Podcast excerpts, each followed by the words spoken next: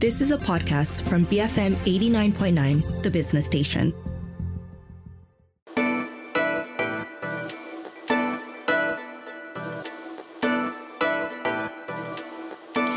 Morning, and thank you for joining us on Psychology at Work on Resource Center. My name is Audrey Raj, and with me on the show, as always, is organizational psychologist and CEO of OPsych, Hetal Doshi. Hetal, it is the final part of our five part series on succession planning. And on this last session, uh, what are we going to cover today? On this last one, we're going to talk about what would differentiate you, what would get you picked over somebody else and what will make you lose over somebody else. So how could you win compared to somebody else, and how will you lose compared to somebody else as well? So okay. I think it's really cool because it's evidence based, and we're going to talk about a study that was done over a period of ten years. Uh, so yes, everything that we talk about is definitely evidence based. So we're uh, happy to share that research. Okay, let's get started. Awesome. So this was a study done um, over a period of ten years, and it's called the CEO Genome um, Study. So, uh, in this particular study, they, they looked at almost about 17,000 C suite executives and they were trying to find out uh, why is it that they um, were chosen compared to uh, somebody else. Mm. And um, yeah, today we're going to talk about why is it that you're going to be chosen compared to somebody else. And I really like what we talked about the last time, um, Audrey, that maybe this is not even applicable to CEOs per se. This can be applicable to anybody yeah, uh, at every level of their career, right? So yeah, I think so, and I think it's a build up towards finally doing more and more of this increases your chances to get get into the highest position of a company as well. Right. So yeah. let's talk about this this genome study. So 17,000 C-suite executives were part of this study over 10 years. And so what did they what were the key findings from this study? Yes, yes. So the first thing is decisiveness all of us have to make decisions in our life, some minor, some major. And uh, the speed at, by which we make a decision becomes very, very critical. In this particular study, they found out that CEOs who were chosen were more likely, number one, to make a decision, because sometimes we don't know how to make a decision when it's mm-hmm. very difficult. And they were 12 times more likely to make a decision and a faster decision compared to somebody else. So in terms of making a decision, so how quickly you make how whether or not you make a decision and how quickly you make a decision. So CEOs were 12 times faster than others to make a decision were chosen as uh, CEOs. So the speed of making the decision, that's what we're talking about here. Correct, correct, correct. Yes. Oh boy, this is something I need to work on. you know, right? I mean, like for us, like what do we want to have for lunch or dinner is already a big issue but i think that's why like like ceos like steve jobs you know like they had certain things in their life that they had already pre-planned like what to wear what to eat you know like how am i going to get to work and all that those were not like things that they wasted their their time or their mental capacity on you know like all of those things were decided. And so when it came time to make decisions they were quick and they were very uh, decisive with it right? Absolutely. So what is also very interesting is that um, they often were only 65% per certain of the answer before moving forward.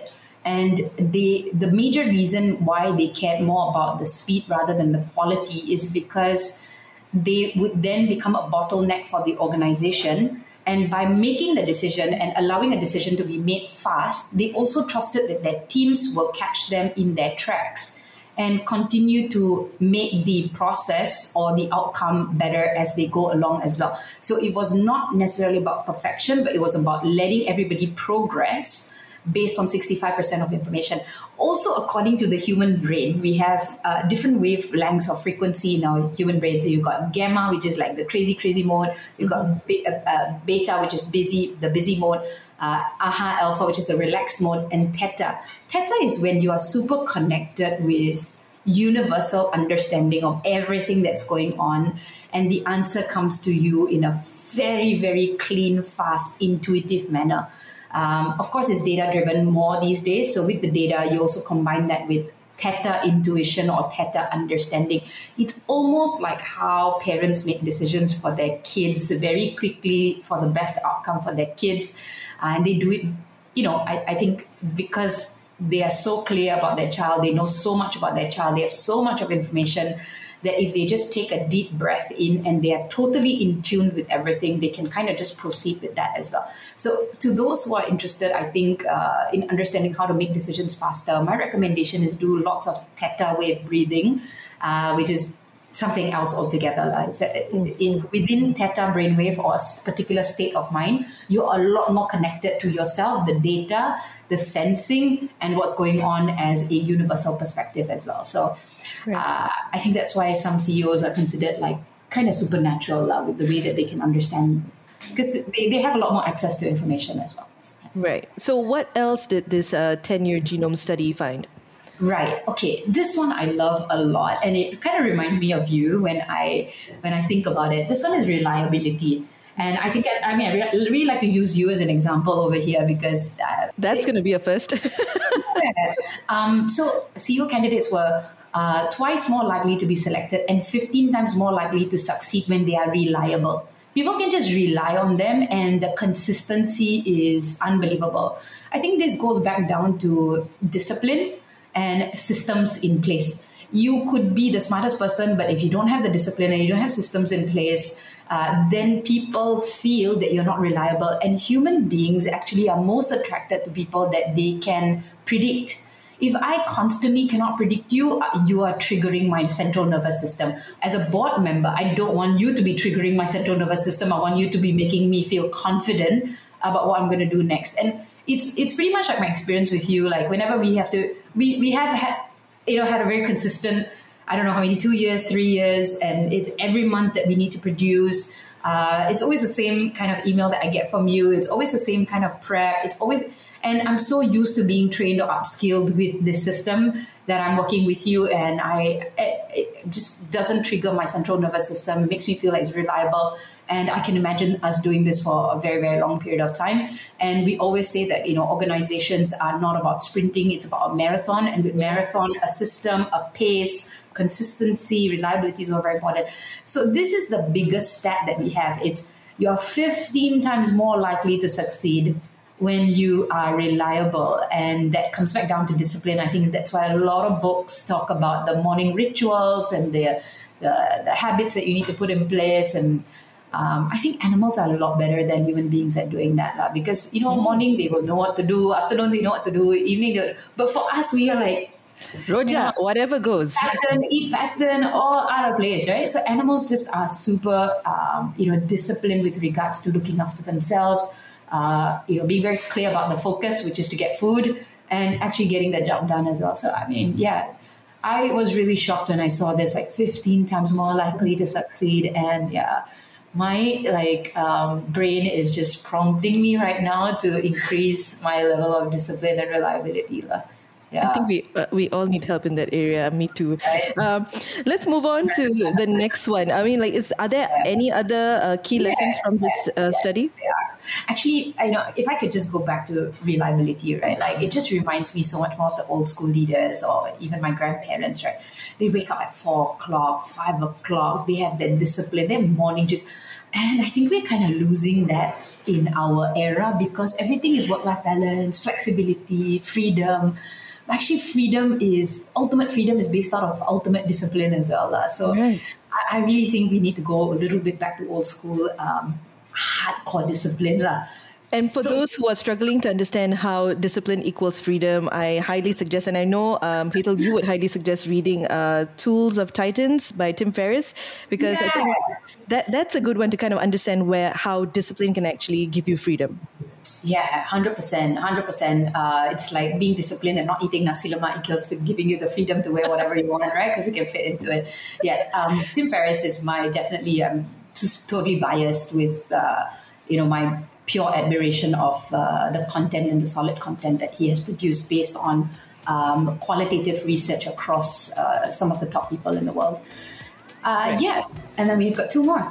Okay, we've got two more, but we're going to need to take a quick break for some messages. We'll come back with uh, more of those key learnings from that 10 year genome study uh, on how you can uh, better position yourself for that CEO job over others. All that and more happening on Resource Center. Stay tuned, BFM 89.9.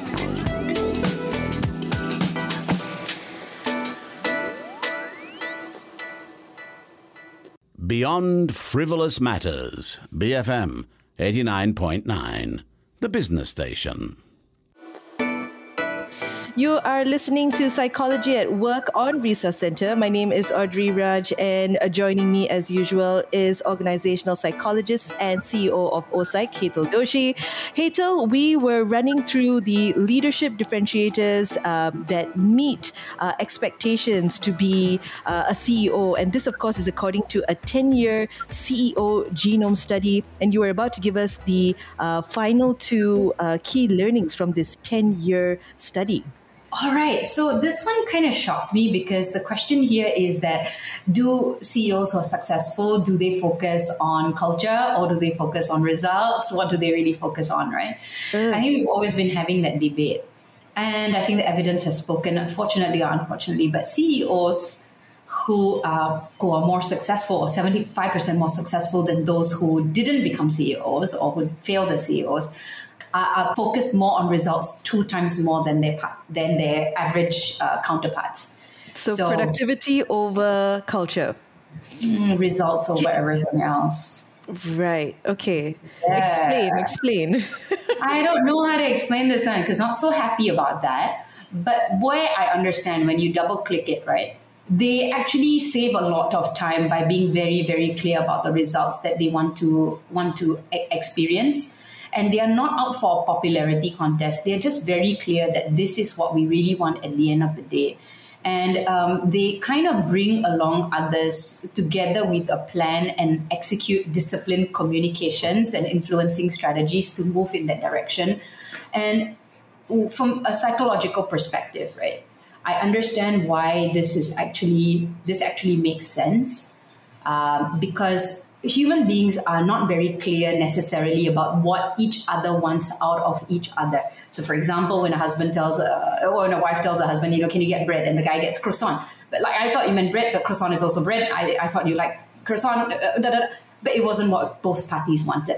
So mm. visualization becomes a very, very critical part of imprinting on what we call the pineal gland. So a CEO's job is to make very clear the unclarity or the invisible and to constantly begin to communicate about it as if he or she is an architect and co building it with everybody and utilizing lots of tools to influence everybody to go there. And of course, there will be pain and of course, there'll be all of those things, but I think what they're trying to say is it's not compromised or you're not compromising well being, but really the focus is about getting everybody to understand and be super clear about where we are going. And I think the and I think the idea behind this is that if somebody explains to you what the top of Mount or Kota Kinabalu looks like, right, uh, like Mount KK, what what it looks like at the top, and if they constantly ex- tell you like you know, I think that's where we're going to be. I think that's how we can go. And I think these are all the steps that we're going to go there. And rather than doing a popularity contest, like, I hope all of you love me and da da da da da. But if they constantly build that, I think energetically there is some interest and excitement and enthusiasm that naturally gets propelled. Uh, and this kind of goes back to what is the idea that is worth sharing rather than who is the person that I want to be so that everybody loves me. Right. Yeah. I don't think this is saying that it's well being over results, but I think what this is saying is really clarity and engagement and constant communication about what it is that we really want at the end of the day. And that, you know, kind of makes a lot of sense for me as well, because um, the big question that every person has in an argument would be, what do you really want? Mm. What do you want? What do you want? And uh, instead of getting angry about it, I think what this is trying to say is being clear about what do you really, really want and talking about it and visualizing it. And so, yeah, again, thank God to Spice Girls, right? Like my favorite song. I think it's it just because otherwise it's a zigzag R and zigzag R's are, are really painful for everybody as well because it wastes a lot of time going in circles and stuff like that. Yeah. Right. Okay, so uh, we're down to, I guess, the final um, key learning from this uh, 10 year genome study. What mm-hmm. is it? Adaptability. Um, so, over here, rather than being the first at seeing the future, they are better than most to let go of the past and therefore seven times more likely to succeed. So, mm-hmm. it's mm. not about adapting going forward, but about being able to let go. Mm, that's interesting. Makes so much of sense for me because uh, we were working with a particular client and they were going towards um, obviously a bigger, bolder way of working, wherein the current setup of the team was pretty much administrative and they had to go strategic. So um, this particular organization was all about building capability. Okay, so say for example, it's a organization that is about building the capability of many other organizations. But what the people in the organization were doing were doing very administrative jobs, benchmarking people's level of capabilities, blah blah blah blah blah. But the CEO was saying, we don't want to do administrative jobs. We want to do strategic jobs, which is about building capability at scale. I don't want you to go one by one and see, oh, what's the capability of this person? What's the capability of that person? How do they compare? But I want you to begin to think about how do you create capability at scale, which means that maybe we don't care about how good you are, but we want to get many of you to be upskilled at the same time. Because, for example, this, this group is about creating a digital capability and they're like, we have millions of people that we need to do it for. We don't need everybody to be benchmarked against the best, and we don't need everybody to be best. But going forward, our organization needs everybody to be creating opportunities for everybody to be uh, um, capable at scale. So right now we are doing about 40,000, 60,000, but we want to get it to up to 22 million because Malaysia has 22 million people. Mm. So what happened with this team though was that they were not able to let go of the administrative part. They were like they were still holding on to no, but if we build capability, everybody has to be like level one, level two, level three. And the CEO was like, no, you just need to let go of the idea. We don't care whether people are level one, level two, level three. We just need to get people to get interested in being capable. And later on, maybe five years from now, we can create standards all over again. Right. So the idea of letting go was something very impossible for that team. We had to go through session after session. They were like, what if, what if we let go? Like everything's going to fall apart. There's not going to be any standardization. It's like a university that doesn't have standards. The CEO's like, when did we decide we are CEO? We are a university? We are not. We're just building capability. So um, learning to let go sometimes of the past is not sometimes, according to this research, makes you seven times more likely to succeed. And its adaptability is not necessarily about going forward, but about literally letting go of the paradigm at which you were operating, the uh, judgment by which you were operating. And it could even be judgment and issues that you have with previous uh, stakeholders or previous uh, you know connections that you had as well so just letting go of everything that is not going to help you to succeed with regards to moving forward and that was kind of mind-blowing for me as well Mm. Yeah, so I think it's quite existential. Like you need to go for like spiritual cleansing and like you know really eradicating a paradigm that you've been holding on to for a long period of time because that's all you've known anyway.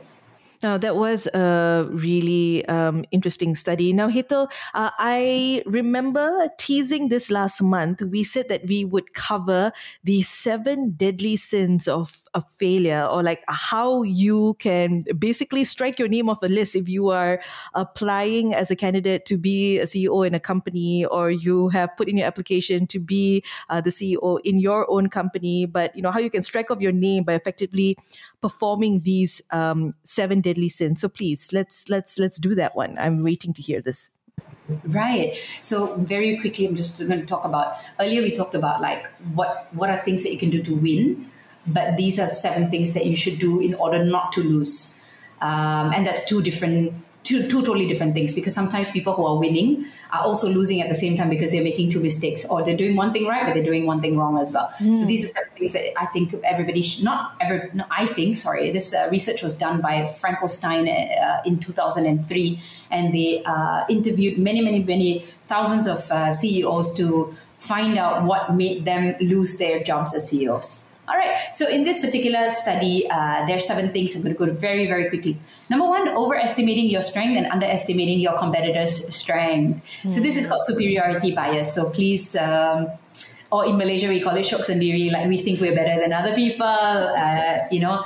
And uh, yeah, just never underestimate that anybody. And um, a lot of the tech companies that are coming out these days uh, are coming out as the small players. You, you see them coming out from nowhere and suddenly they're the biggest best players and they've never been in the industry before as well so never understand well, never overestimate your strength never have that superiority bias The second thing would be to putting to be to be putting your personal interest, so your ego, your interest ahead of the organization's interest. Mm-hmm. At all points in time, as you speak, you speak about the organization's interest and probably less about your interest, um, or rather prioritizing it as the organization first and then yours.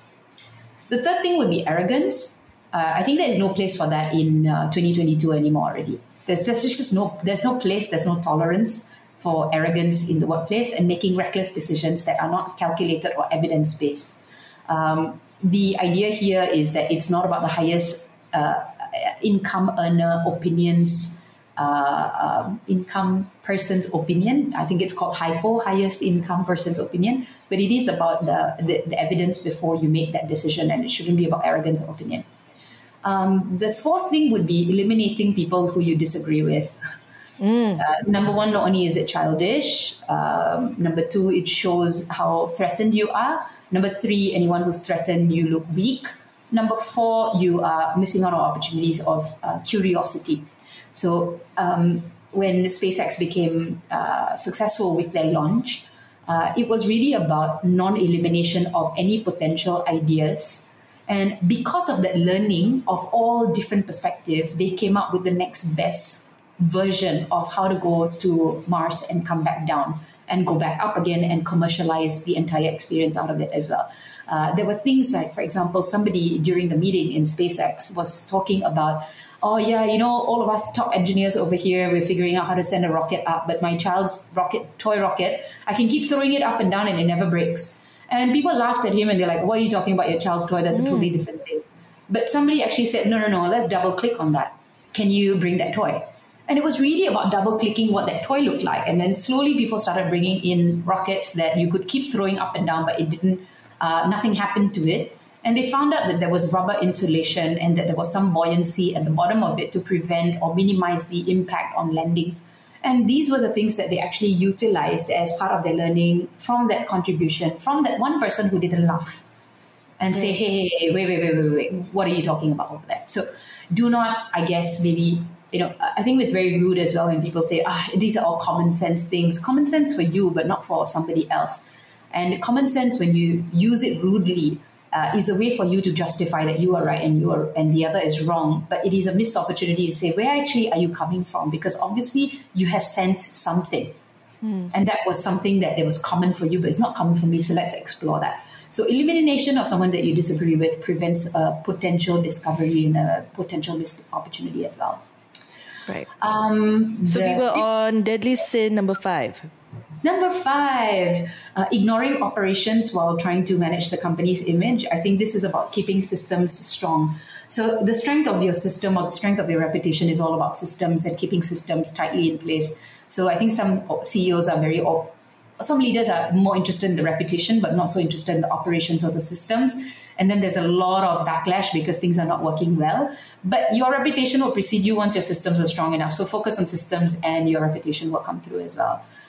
Number six, minimize difficult obstacles and not planning accordingly. So do not mansplain or do not say that things are not difficult. If it's difficult, it's difficult. Go and think about it, go and talk about it, help your team out, co create, and get them out of uh, the well that if they're struggling, the well is deep for them. It might be a shallow well for you, but it's a deep well for them. So co-create and pull them all out together. Um, and lastly, number seven, um, relying on outdated strategies and tactics rather than uh, envisioning what is evidence-based uh, successful tactics as well um, this kind of comes back down to letting go of the past that we talked about and adapting towards evidence-based uh, potential successful strategies. And yeah, these are the seven deadly sins that um, Frankenstein, uh, cool name, huh? Frankenstein researched about in 2003 and came up with. All right, Hetal, now before I let you go, this is the end of our five part series on succession planning. Is there anything that, any advice that you can give or um, first steps um, to help us kind of package this five part series in a nice bow and, and, you know, let everyone take what they will from it? Yeah, this was really incredible working with you on this one because it, re- required a lot of research on our side the biggest insight that I have is that there is so much to learn about succession planning and mm. about setting CEOs up for success. and creating a healthy environment for this to be sustainable and systemized. So I would just say that um, my recommendation to anybody who's listening is if you want to do this well, take a research based and evidence based approach and actually get your research in and then take people through a journey so that it becomes something quite exciting for everybody to learn about. Um, and what is everybody's role that they can play from board members to recruitment to uh, a potential uh, a leader who is helping create the next leader become visible to the potential candidate to the people in the organization who need to adapt to the new ceo that's on board. There's so many things that are happening because you're getting your next big leader in. And if you do it well or rather you take it as a learning journey for everybody that is based on evidence and you talk about how scary the experience is and you get everybody to be a little bit more empathetic about it but also a little bit more smart i think this has so like what you had said earlier this is an opportunity for every single person to learn about because everybody has that level of leadership in their own position as well so my recommendation would be number one do your research and allow this to be a research based um, uh, program for your organization Number two, uh, take it as a learning opportunity for all parties involved and get them to be upskilled. Uh, number three, set every system and uh, system up for success so that this can be a sustainable way of operating. And my last takeaway would be that I think if you do this well, your business operate automatically will become profitable because uh, this has so much of learning and so much of training and so much of bonding of everybody up, and everybody's already indirectly setting each other up for success. So do not take this as a separate agenda, but this is really part of how are you going to make your business become more and more profitable, but also at the same time have a really wonderful culture, and more importantly, the speed at which you can move into that direction as well. And yeah, I think um, just want to say thank you so much for the opportunity. and it's been it's been such a great learning experience for me as well. Right.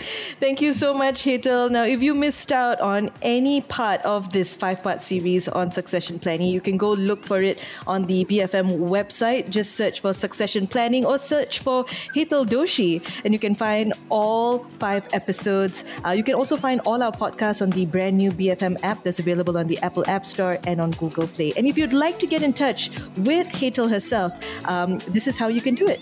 Thanks, Audrey. Again, uh, we always hear from our, you know, our our lovely connections that we have appeared on BFM before we know it, uh, because they send us messages on LinkedIn. So I'll provide my LinkedIn details, which is Hetal Doshi, H E T A L and Doshi D O S H I. Alternatively, you can check out the cool work that we're doing on our website, which is www.o-psych.com. Thank you so much, Hetal. Once again, I've been speaking with organizational psychologist and CEO of OPsych, Hetal Doshi. My name is Audrey Raj, and you have been listening to Resource Center on Enterprise, BFM 89.9.